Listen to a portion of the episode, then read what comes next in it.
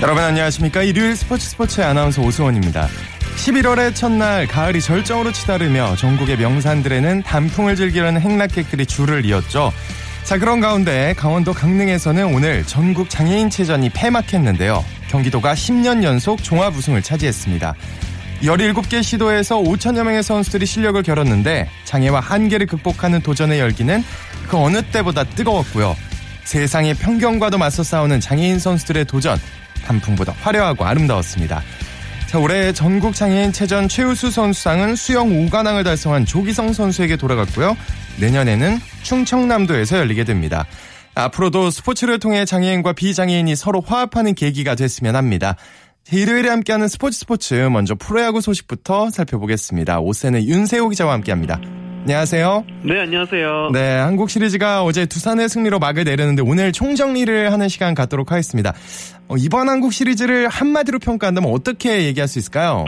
네, 그냥 뭐 한 단어로 해보면은 네. 기적이라는 단어로 표현하는 게 맞을 것 같습니다. 네. 어, 21세기 한국 시리즈에서 단 두 번을 제외하면 모두 1위 팀이 우승을 차지했는데요.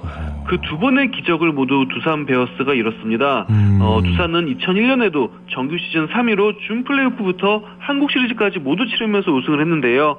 올해도 정규 시즌을 3위로 마친 후 준 플레이오프부터 한국 시리즈까지 질주하면서 14년 만에 기적을 다시 이뤘습니다. 예, 정말 뭐 헛슬 두산, 뭐 미러클 두산 이런 말이 딱 어울리는 두산이 됐는데 한국 시리즈에서 두산과 삼성이 승패를 나눠 가진 그 과정을 좀 얘기를 해 주시죠.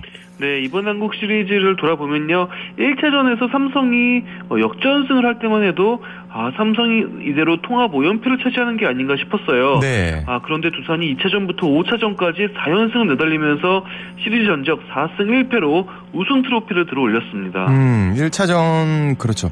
자, 3차전을 잡는 팀이 우승할 확률이 90%다 이런 예가 있는데 이번에도 역시 그 예상이 맞았네요. 네, 사실 포스즌 시리즈에서 가장 중요한 게 그 홀수 번째 경기거든요. 네. 즉 1차전, 3차전, 5차전, 7차전이 굉장히 중요한데요. 음. 어, 시리즈 시리즈 특성상 1차전과 3차전은 기선제압과 시리즈 리드와 이제 연관이 될 수밖에 없고요. 네. 5차전과 7차전은 최종전이 될 확률이 굉장히 높습니다.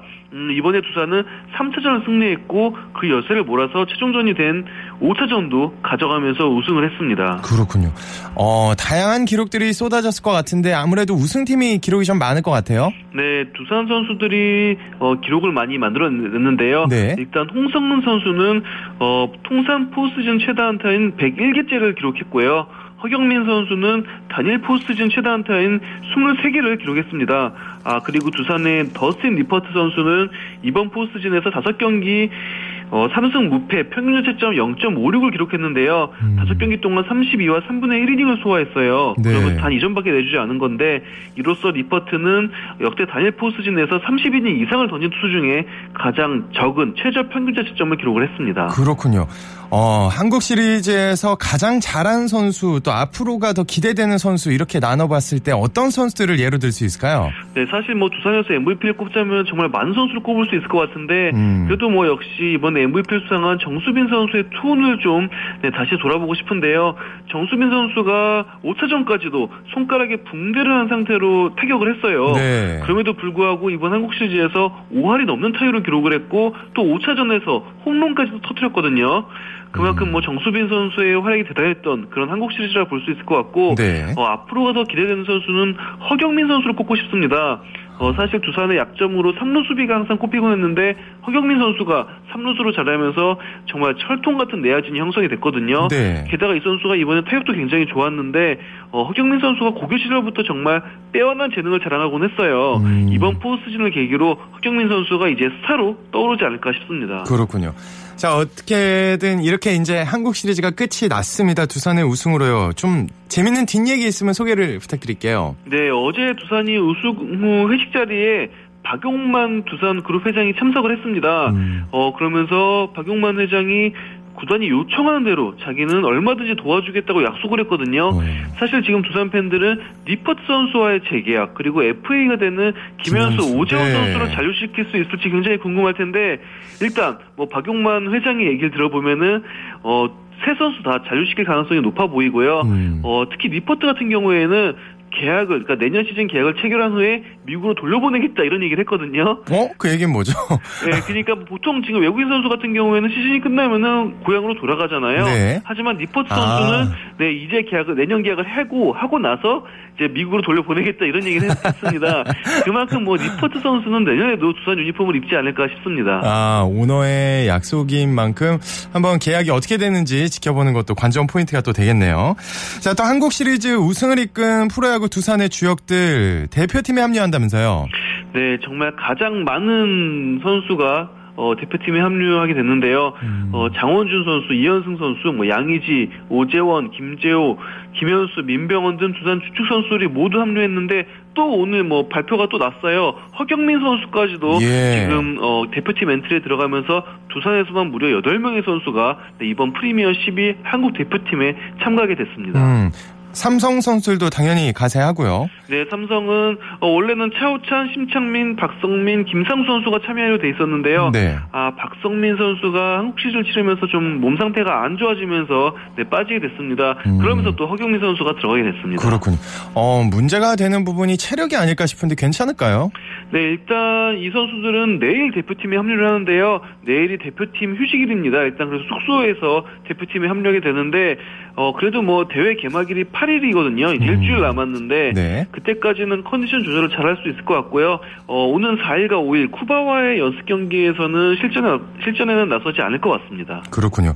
자, 이번에는 해외에서 뛰고 있는 우리 선수들 소식 살펴볼게요. 한국인 최초로 일본 시리즈 MVP에 선정된 이대호 선수 어제 귀국을 했는데 거취를 언제 밝힌다고 얘기를 했나요? 어, 정확한, 일단, 어, 내일 이제 이대호 선수, 아, 내일 모레 이대호 선수가 공식 기자회견을 열거든요. 네. 이 자리에서 이대호 선수가 앞으로 자신의 계획이나 목표에 대한 이야기를 할 것으로 보이는데, 어, 아무래도 좀 이렇게 큰 기자회견을 여는 만큼 이대호 선수가 메이저리그 진출을 이야기하지 않을까 그런 아. 예상이 많이 나오고 있습니다. 음. 사실 지금 메이저리그에서도 몇몇 팀이 이대호 선수를 굉장히 면밀히 관찰하고 있고, 어, 계약 규모에 대해서도 지금 논의하고 있는 것으로 알려졌거든요. 네. 아마도 내일 모레 이대호 선수의 기자회견에서는 이대호 선수가 메이저리그에 도전하겠다는 의사를 밝히지 않을까 싶습니다. 네, 그리고 또 미국 피츠버그 지역 언론이 연고지 팀인 피츠버그 파이리츠의 공격력 증강 방안으로 박병호 선수를 언급해서 화제가 되고 있죠. 네, 사실 박병호 선수에 대한 지금 메이저리그 구단의 관심은 정말 폭발적이거든요. 네. 거의 모든 구단이 지금 박병호 선수에 대한 데이터를 수집을 했고 박병호 선수가 어떤 선수인지 분석이 끝난 상황입니다. 음. 그만큼 뭐 박병호 선수가 이번 포스팅에서 정말 엄청난 금액을 어, 제시받을 것이다 이런 예상도 있는데요. 아, 피츠버그 입장에서는 좀 불안한 게 피츠버그가 아무래도 돈을 많이 쓰지 않는 팀이다 보니까 네. 포스팅에 나가면은 피츠버그가 질 확률이 높거든요. 음. 특히 지금 보스턴 레드삭스가 박병호 선수를 굉장히 면밀하게 관찰하고 높은 평가를 내리고 있기 때문에 네, 박병호 선수의 포스팅 금액은 뭐 작년에 강정호 선수가 500만 달러였는데 그 두 배인 1000만 달러가 넘어가지 않을까 싶습니다. 네, 그렇군요. 게임은 다 끝났지만 아직 야구는 끝나지 않은 느낌입니다. 오늘 얘기 고맙습니다. 네, 감사합니다. 네, 지금까지 국내외 야구 소식 오세는 윤세호 기자와 함께했고요. 이어서 국내 축구 소식 살펴봅니다. 중앙일보의 박민 기자와 함께합니다. 안녕하세요. 네, 안녕하세요. 네, 독일 프로축구에서 활약 중인 구자철 선수 시즌 2호 골을 터뜨렸죠.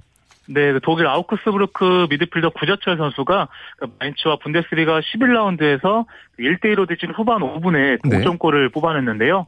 그 팀 동료가 왼쪽 측면에서 올린 크로스를 구자철 선수가 그 문전에서 오른발을 갖다 대서 골망을 갈랐는데 그 절묘한 위치 선정이 빛났습니다. 네. 아, 구자철 선수는 지난 9월 29일 호펜하임전에서 시즌 마수고리 골을 터뜨렸는데요. 음. 한달 만에 시즌 2호 골을 기록했습니다. 네, 또 아우크스부르크 한국인 삼총사가 나란히 선발 출전했고요.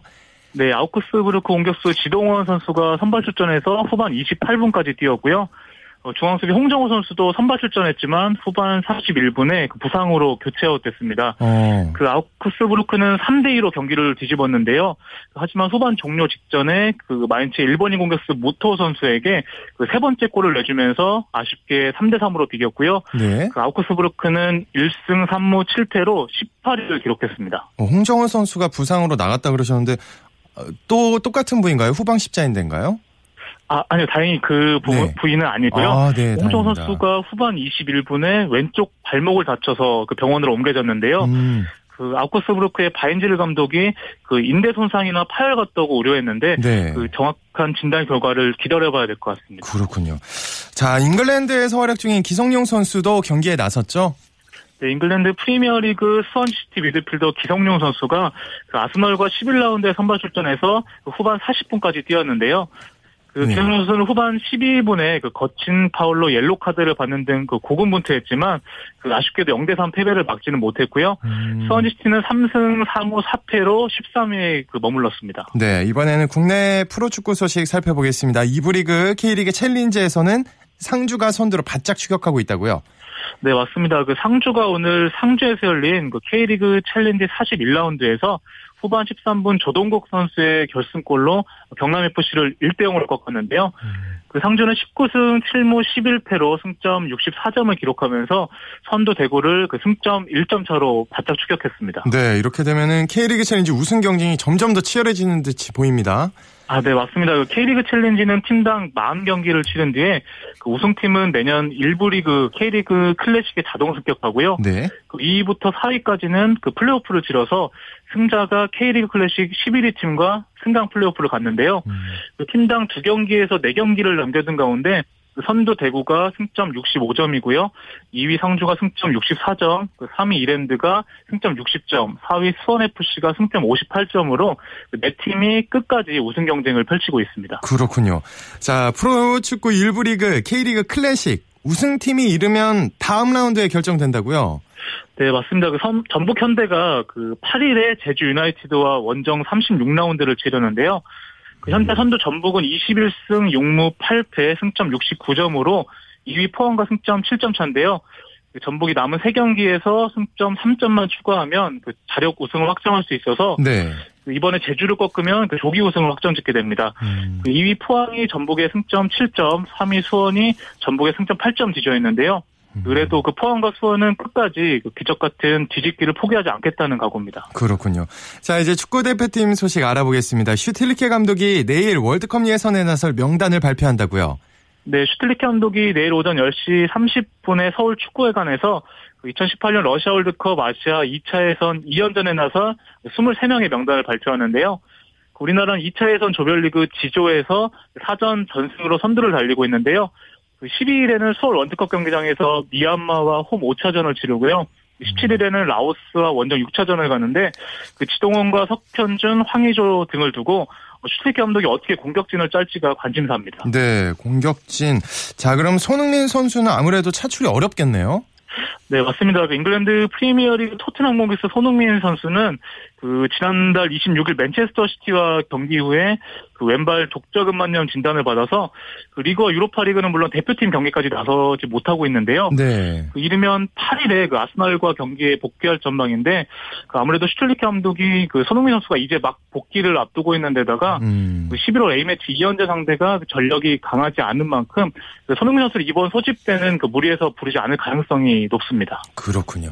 오늘 축구 소식 여기까지 듣겠습니다. 고맙습니다. 네, 감사합니다. 네, 축구 소식 중앙일보의 박민 기자와 살펴봤습니다.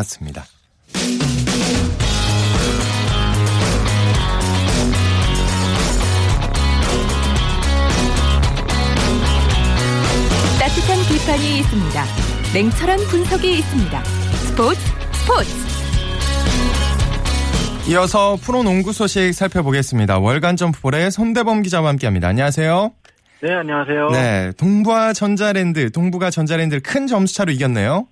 그렇습니다. 동부가 3연승을 달렸는데요. 네. 아, 오늘 동부는 원주 종합체육관에서 열린 전자랜드와의 2라운드 대결에서 87대 68로 이기며 홈 5연패에서 탈출했습니다. 음. 또 전체적으로 전체 3연승을 달리게 됐고요.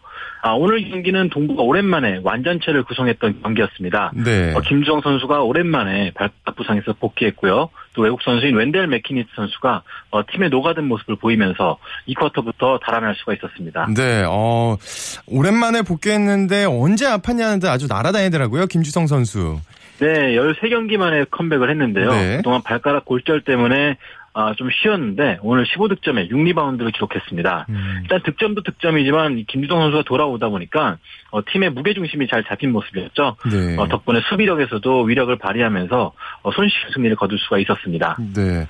자, 오리온과 삼성, 오리온이 삼성을 꺾고 선두를 지켜냈네요.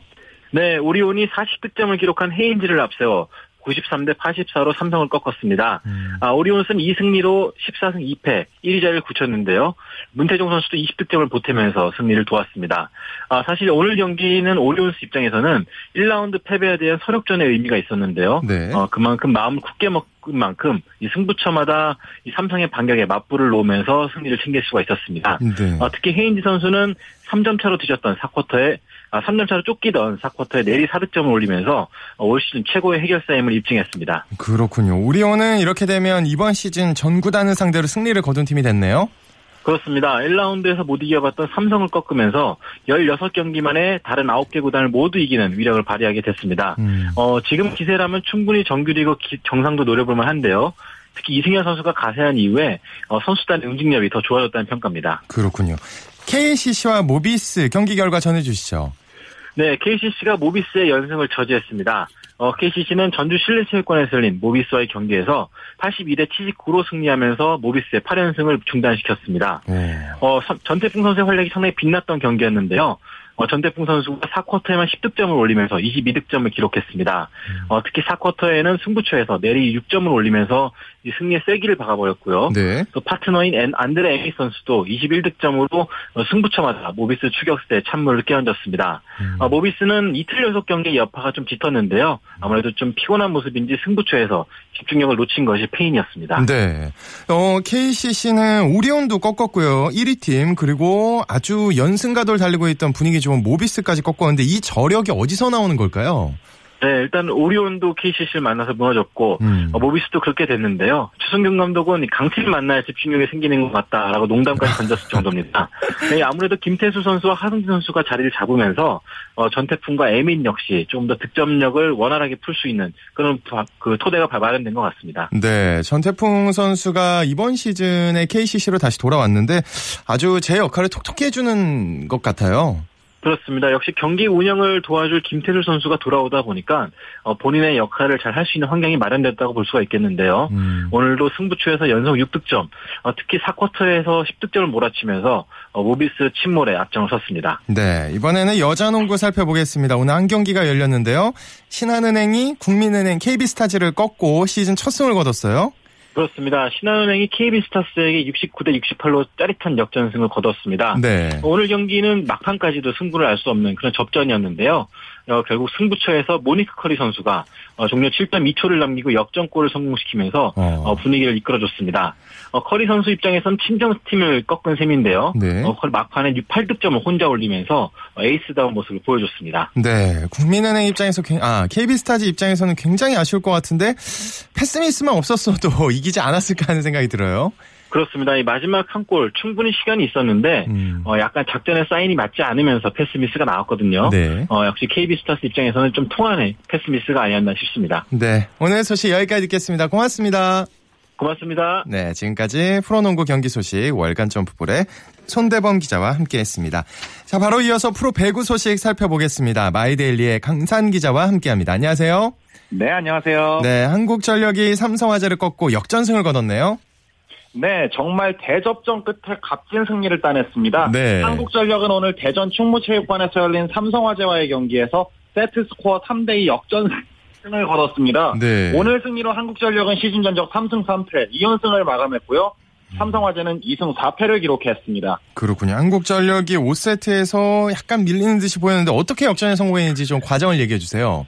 사실 한국전력은 5세트에서 11대 14 매치 포인트에 몰려 패색이 짙었어요. 네. 한 점만 내주면 경기를 내주는 상황인데 정말 엄청난 집중력을 발휘했죠. 아. 얀 스토크의 후위 공격과 최석기의 서브 득점으로 한 점 차까지 따라붙었고요. 곧이어 삼성화재 그로저의 후위 공격이 코트를 벗어나면서 극적으로 듀스를 만들었습니다. 네. 16대 16 동점 상황에서는 얀 스토크의 후위 공격에 이은 서재덕의 블로킹으로 승부에 마침표를 찍었습니다. 그렇군요. 어, 한국전력의 전광인 선수 공격력을 아주 폭발시킨 것 같아요. 네, 한국전력의 토종 에이스 전광인이 오늘 13득점 공격 성공을 52%로 제 역할을 해줬습니다. 후위 공격 3개를 성공하면서 무릎 부상에서 회복하고 있음을 보여준 한판이었습니다. 네, 이렇게 되면 한국전력이 4위로 올라서게 되는 거죠. 네, 그렇습니다. 한국전력은 오늘 승리로 승점 8점, 4위로 올라섰습니다. 시즌 첫 경기부터 연승과 연패 없이 승리와 패배를 반복했는데요.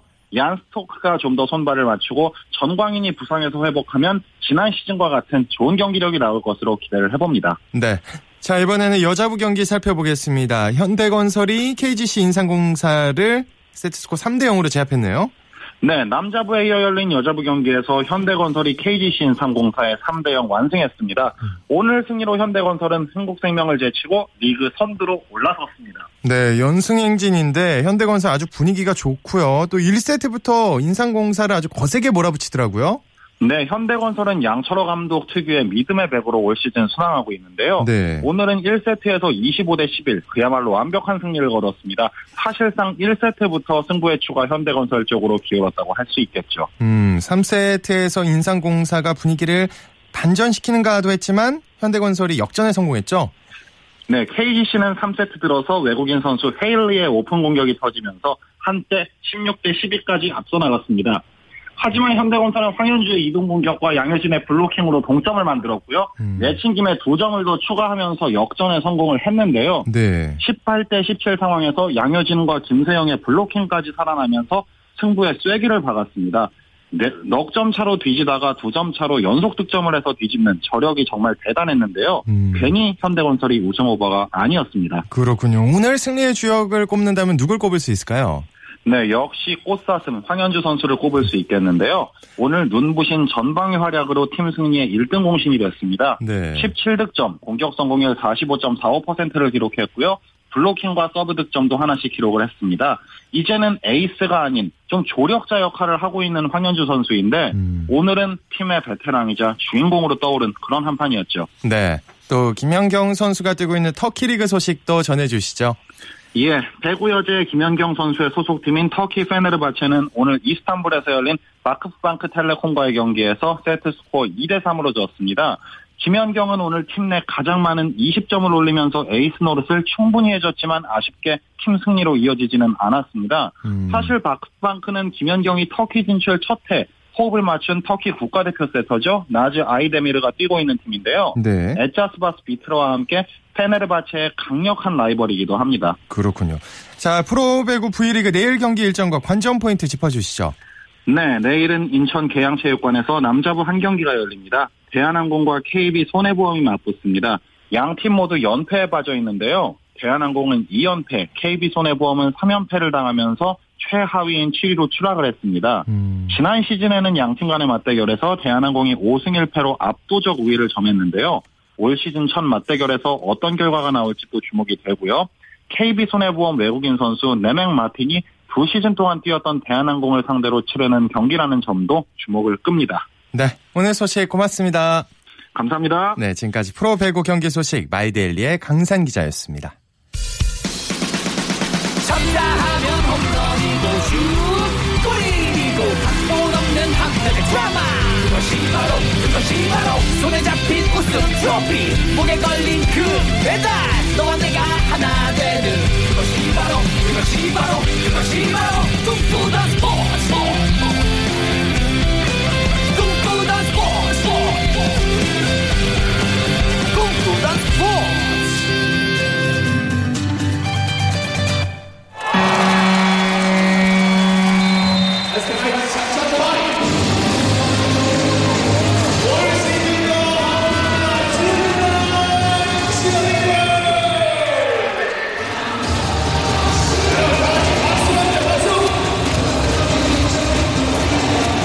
아, 오늘 뭐 정답이 공개됐는데요. 네. 치어리더. 아, 네. 죄송해요, 목소리. 치어리더 맞죠? 네, 치어리더는 맞는데요. 음. 우리가 생각하는 여성 치어리더는 아니고요. 어, 그래요? 네, 오늘 스포츠를 만드는 사람들 주인공은 바로 프로 농구팀 SK 주니어 나이츠 치어리더 팀입니다. 주니어요. 네. 이 프로 농구 경기를 가보면 이 성인 치어리더 말고 주니어 치어리더의 공연도 중간 중간에 볼 수 있는데요. 이 성인 치어리더 팀과는 달리 어떤 매력이 있는지 좀 알려드리기 위해서 음. 오늘은 이 팀을 좀 소개해드리려고 합니다. 어린이 치어리더 팀들은 선수들의 응원도 더불어서 또 경기 분위기를 더 신나게 이끄는 그런 역할을 하고 있었는데요. SK 주니어 나이츠 치어리더 팀 김희경 지도자 얘기로 들어보시죠. 주니어 나이트는요 프로농구에서 최초로 운영되는 어린이 치어리더 팀이에요. 저희 이제 현재 나이츠에는 16명의 어린이들이 주니어 나이츠로 활동하고 있습니다. 제일 어린 친구는 6살이고요. 제일 큰 친구는 6학년. 그러니까 주니어 나이대에 맞게 그 나이대 아이들이 활동하고 있어요. 관중들이 좋아하는 포인트가 있거든요. 일단 아이들이 일사불란하게 그 칼군무라 그러죠. 이게 딱 맞는 일체성을 보여줄 때와 아이들이 이 나이 또래 할 수 없는 그런 그 아크로바틱의 그 기술을 보여줬을 때 사람들이 환호하기 때문에 그 부분에 맞춰서 평소에도 연습을 하고 안무를 짤 때도 그런 위주로 짜고 있어요. 네, 아유, 어, 경기장 가서 이제 치어리딩 하는 거 보다가 갑자기 네. 어린이 아기들 나오면 네. 그렇게 귀엽거든요. 맞아요. 네. 그런 모습을 잘 표현해 주는 것 같아요. 네, 이 성인 팀과는 좀 또 다른 매력을 발산하고 그렇죠. 있는데요. 이 외국 치어리더 팀들을 보면 좀 인간 탑을 쌓거나 뭐 공중으로 이렇게 돌면서 내려오는 그런 동작을 많이 보셨을 텐데 이 주니어 치어리더 팀들이 그걸 하더라고요. 음. 아크로바틱 치어리딩, 뭐 칼군무 위주의 액션 치어리더 치어리딩을 선보이 선보였는데요. 뭐 공중으로 날아오르고 또 뭐 옆돌기, 앞돌기를 하는데 관중들의 시선을 한눈에 사로잡았습니다. 오, 그래요? 한편으로는 좀 걱정스러운 마음도 네. 들기는 하는데 어쨌든 많은 관중 앞에서 공연한다는 게 뭐 나이를 떠나서 쉽지 않은 건데 네. 어린 나이인데 그래도 SK 주니어 치어리더 팀원들의 열정이 아주 대단하네요. 네, 이 치어리딩 자체가 동작이 다 팀원들 하나같이 다 맞아야 되잖아요. 네. 그리고 연습을 하고 공연을 하다 보면 자연스럽게 팀워크 과 또 리더십이 생긴다고 하고요. 또 남을 배려하는 마음까지 생긴다고 합니다. 음. SK 주니어 나이츠 치어리더 팀들의 아주 귀여운 얘기 담아봤습니다.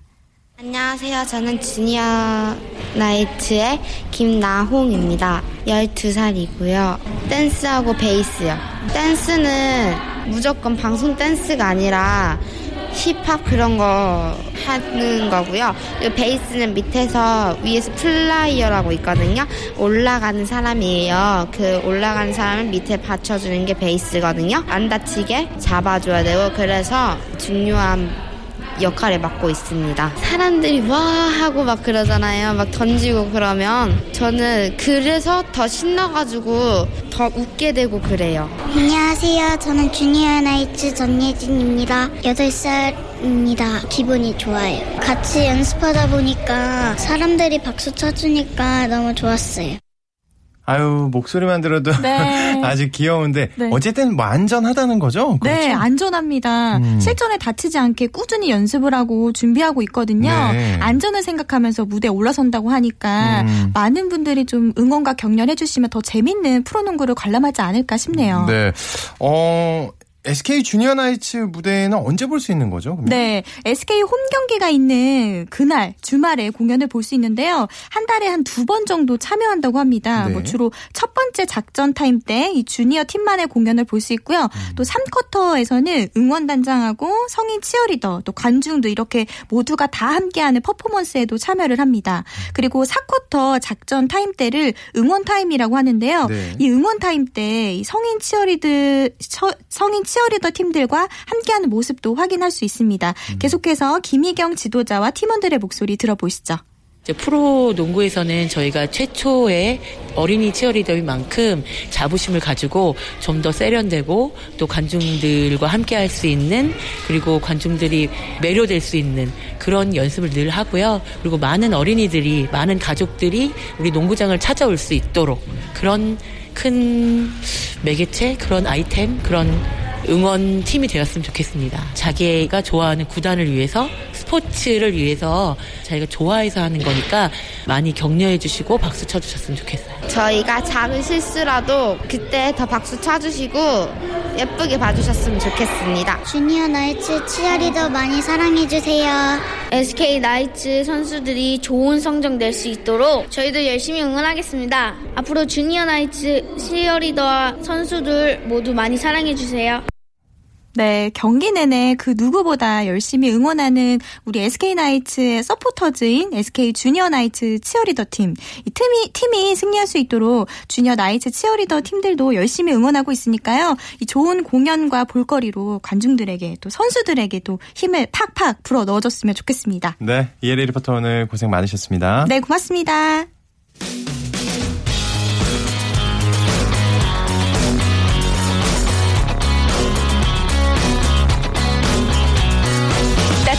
비판이 있습니다.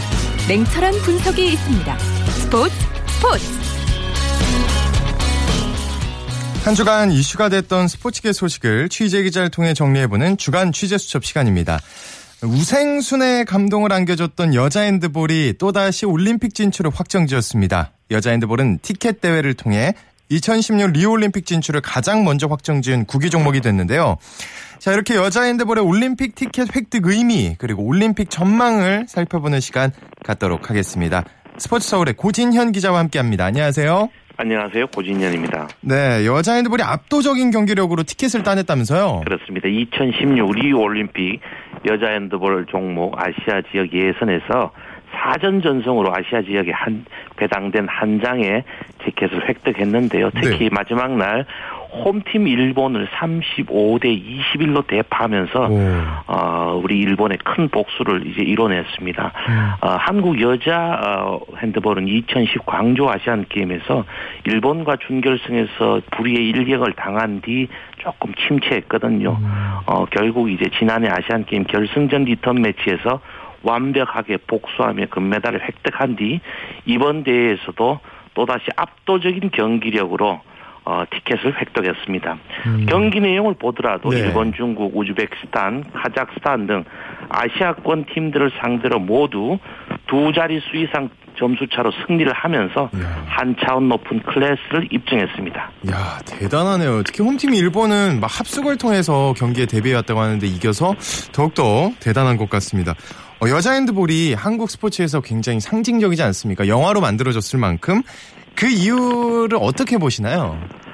어, 여자 올림, 여자 핸드볼은 올림픽 구기 종목 최초의 금메달 종목입니다. 아, 그렇습니까? 88년도 네. 올림픽 금메달 그리고 1992년 바르셀로나 올림픽에서 금메달을 획득했거든요. 특히 이제 84 LA 올림픽 이후 올림픽 9회 연속 출전에 금자탑을 세웠습니다. 네. 성적은 정말 가히 놀라운데요. 어, 지금까지 8개 올림픽에서 연속 4강에 진출한 뒤 메달을 6개나 획득했습니다. 금메달 2개, 은메달 3개, 동메달 1개를 획득했습니다. 네. 어, 이번 대회에서 보여준 우리 여자 핸드볼 대표팀의 어떤 색깔이랄까요? 이런 게 있다면 어떻게 얘기할 수 있을까요? 이 호랑이로 정평이 난 이명철 감독의 지휘 아래 네. 톱니바퀴처럼 맞물려 돌아가는 조직력의 팀으로 자리를 잡았습니다. 특히 이번 대회에서 드러난 어떤 우리 여자 핸드볼의 색깔이라면 속공과 압박 수비라는 강렬한 팀 컬러를 구축했습니다. 음, 그렇군요. 어, 선수 면면을 살펴보면서 좀 플레이 스타일을 얘기해 주시는 게 어떨까요? 김온아의 속공과 유원이의 타점 높은 슈팅 능력이 돋보였고요. 네. 그리고 정유라의 빠른 돌파 능력 이런 것들이 어우러지면서 특히 고질적인 약점이었던 측면 공격에서 이연비 선수와 정유라 선수가 가세에 좌우를 동시에 활용하는 공격을 전개할 수 있다는 게 가장 큰 수확이라고 할 수 있겠습니다. 그렇군요. 또 여자 핸드볼 대표팀이 이- 그렇게 뛰어난 경기력을 보여주고 있긴 한데 만약 아무리 강팀에도 또 약점은 존재하지 않습니까? 그런 게 그렇습니다. 있다면 어떤 점이 지금 있을까요? 여자 예. 핸드볼 같은 경우에서 피봇이 조금 문제인 것 같습니다. 음. 핸드볼에서 피봇은 가운데서 몸싸움과 공격을 이끄는 역할을 하거든요. 네. 농구에 견줘본다면 센터 역할이라고 할 수 있겠습니다. 따라서 피봇을 담당하는 선수는 체력과 체격이 상당히 커야 됩니다. 그러나 지금 한국 대표팀의 피봇을 맡고 있는 유현지 선수는 체격적 우위를 점하고 있는 유럽서의 유럽세에 맞설 수 있을지는 소- 솔직히 조금 버거운 상황입니다. 아, 유 선수가 키가 175cm에 몸무게가 64kg에 불과하거든요. 네. 어, 스피드와 기술로서 이제 이 어, 체격과 체력의 난점을 지금 커버하고 있는 실정입니다. 음. 어, 또 하나의 좀 한계가 있다면 어, 우리 지금 어, 월, 어, 여자 핸드볼 팀에는 백업 자원이 다소 부족한 것이 조금 아쉬운 점이라면 아쉬운 점이라고 할 수 있겠습니다. 아, 그렇군요. 자, 어쨌든 구기 종목 중에 올림픽 메달이 가장 유력한 종목 중에 하나죠. 여자 핸드볼.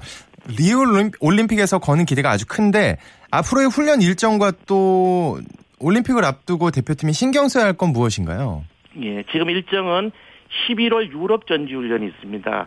유럽 전지 훈련이 끝나고 나면 12월에 덴마크에서 펼쳐지는 세계 선수권 대회에서 리우 올림픽 전 조선을 치르게 되는 것이죠. 음. 예, 브라질은 지금 지역적 특성상 우리나라와 시차가 12시간이나 됩니다. 그리고 여행 시간도 20시간 이상 걸리지요. 그렇기 때문에 네. 올림픽을 앞두고 대표팀이 가장 신경을 써야 될 것은 바로 컨디셔닝이라 할 수 있겠습니다. 네, 네. 기후적으로는 우리 리우 올림픽이 열리는 8월이 섭씨 20도 전으로 비교적 선선한 편이지만 습도가 최대 97%에 이르는 아주 후텁지근한 날씨입니다. 아, 그렇겠네요. 그리고 좀 어, 일반적으로 1시간 이동에 따라 정상의 인체 시계로 되돌리는 데는 1시간 정도가 걸리는데요. 음. 시차가 8시간 이상일 경우에는 신체 리듬이 재조정될 때까지는 대략 5일에서 10일 정도 소요가 됩니다. 네. 어, 지금 리우 올림픽에서 우리 한국과 12시간의 시차가 존재하기 때문에 음. 어, 이러한 리듬을 빠르게 재활성화할 수 있는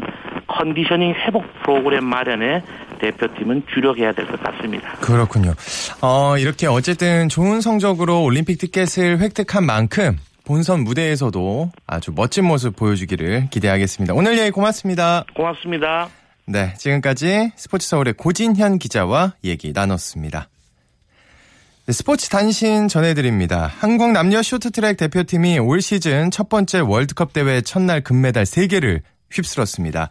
대표팀은 캐나다 몬트리올에서 열린 2015-16 ISU 쇼트트랙 월드컵 1차 대회에서 최민정 선수의 여자 1000m 금메달, 심석희 선수의 여자 1500m 우승에 이어 곽윤기 선수의 남자 1500m 금메달을 보태 쾌조의 출발을 보였습니다. 심석희 선수에 이어 한국 여자 쇼트트랙 대들보로 떠오른 최민정 선수가 먼저 시동을 걸었습니다.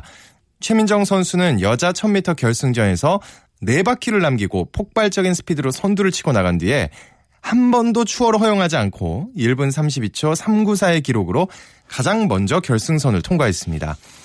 이어서 여자 1500m 결승에서는 심석희 선수가 2분 25초 260의 기록으로 우승해 쇼트트랙 여제의 위상을 다시 한번 알렸습니다. 또 곽윤, 곽윤기 선수는 행운의 금메달을 목에 걸었습니다. 김세영 선수가 미국 여자 프로골프 투어 블루베이 LPGA에서 시즌 3승을 달성했습니다. 김세영 선수는 중국 하이난섬 지안레이크 블루베이 골프코스에서 열린 대회 4라운드에서 두 타를 줄여 최종 합계 2언더파로 우승했습니다. 김세영 선수는 마지막 18번 홀에서 버디를 잡아서 공동선두였던 스테이시 루이스와 캔디 쿵, 킴 카우프만의 도전을 뿌리쳤습니다. 한국 테니스의 기대주 홍성찬 선수가 오찬영 선수를 꺾고 국제 테니스 연맹 이덕희배 국제 주니어 선수권 대회 남자 단식 우승을 차지했습니다. 주니어 세계 랭킹 3위 홍성찬 선수는 인천 열우물 코트에서 열린 대회 마지막 날 단식 결승에서 오찬영 선수에게 2대 0으로 이겼습니다.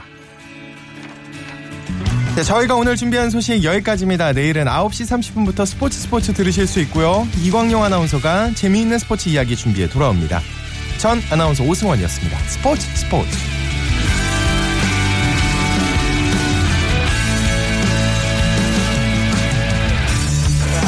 Sun goes down in front of me, reminds me where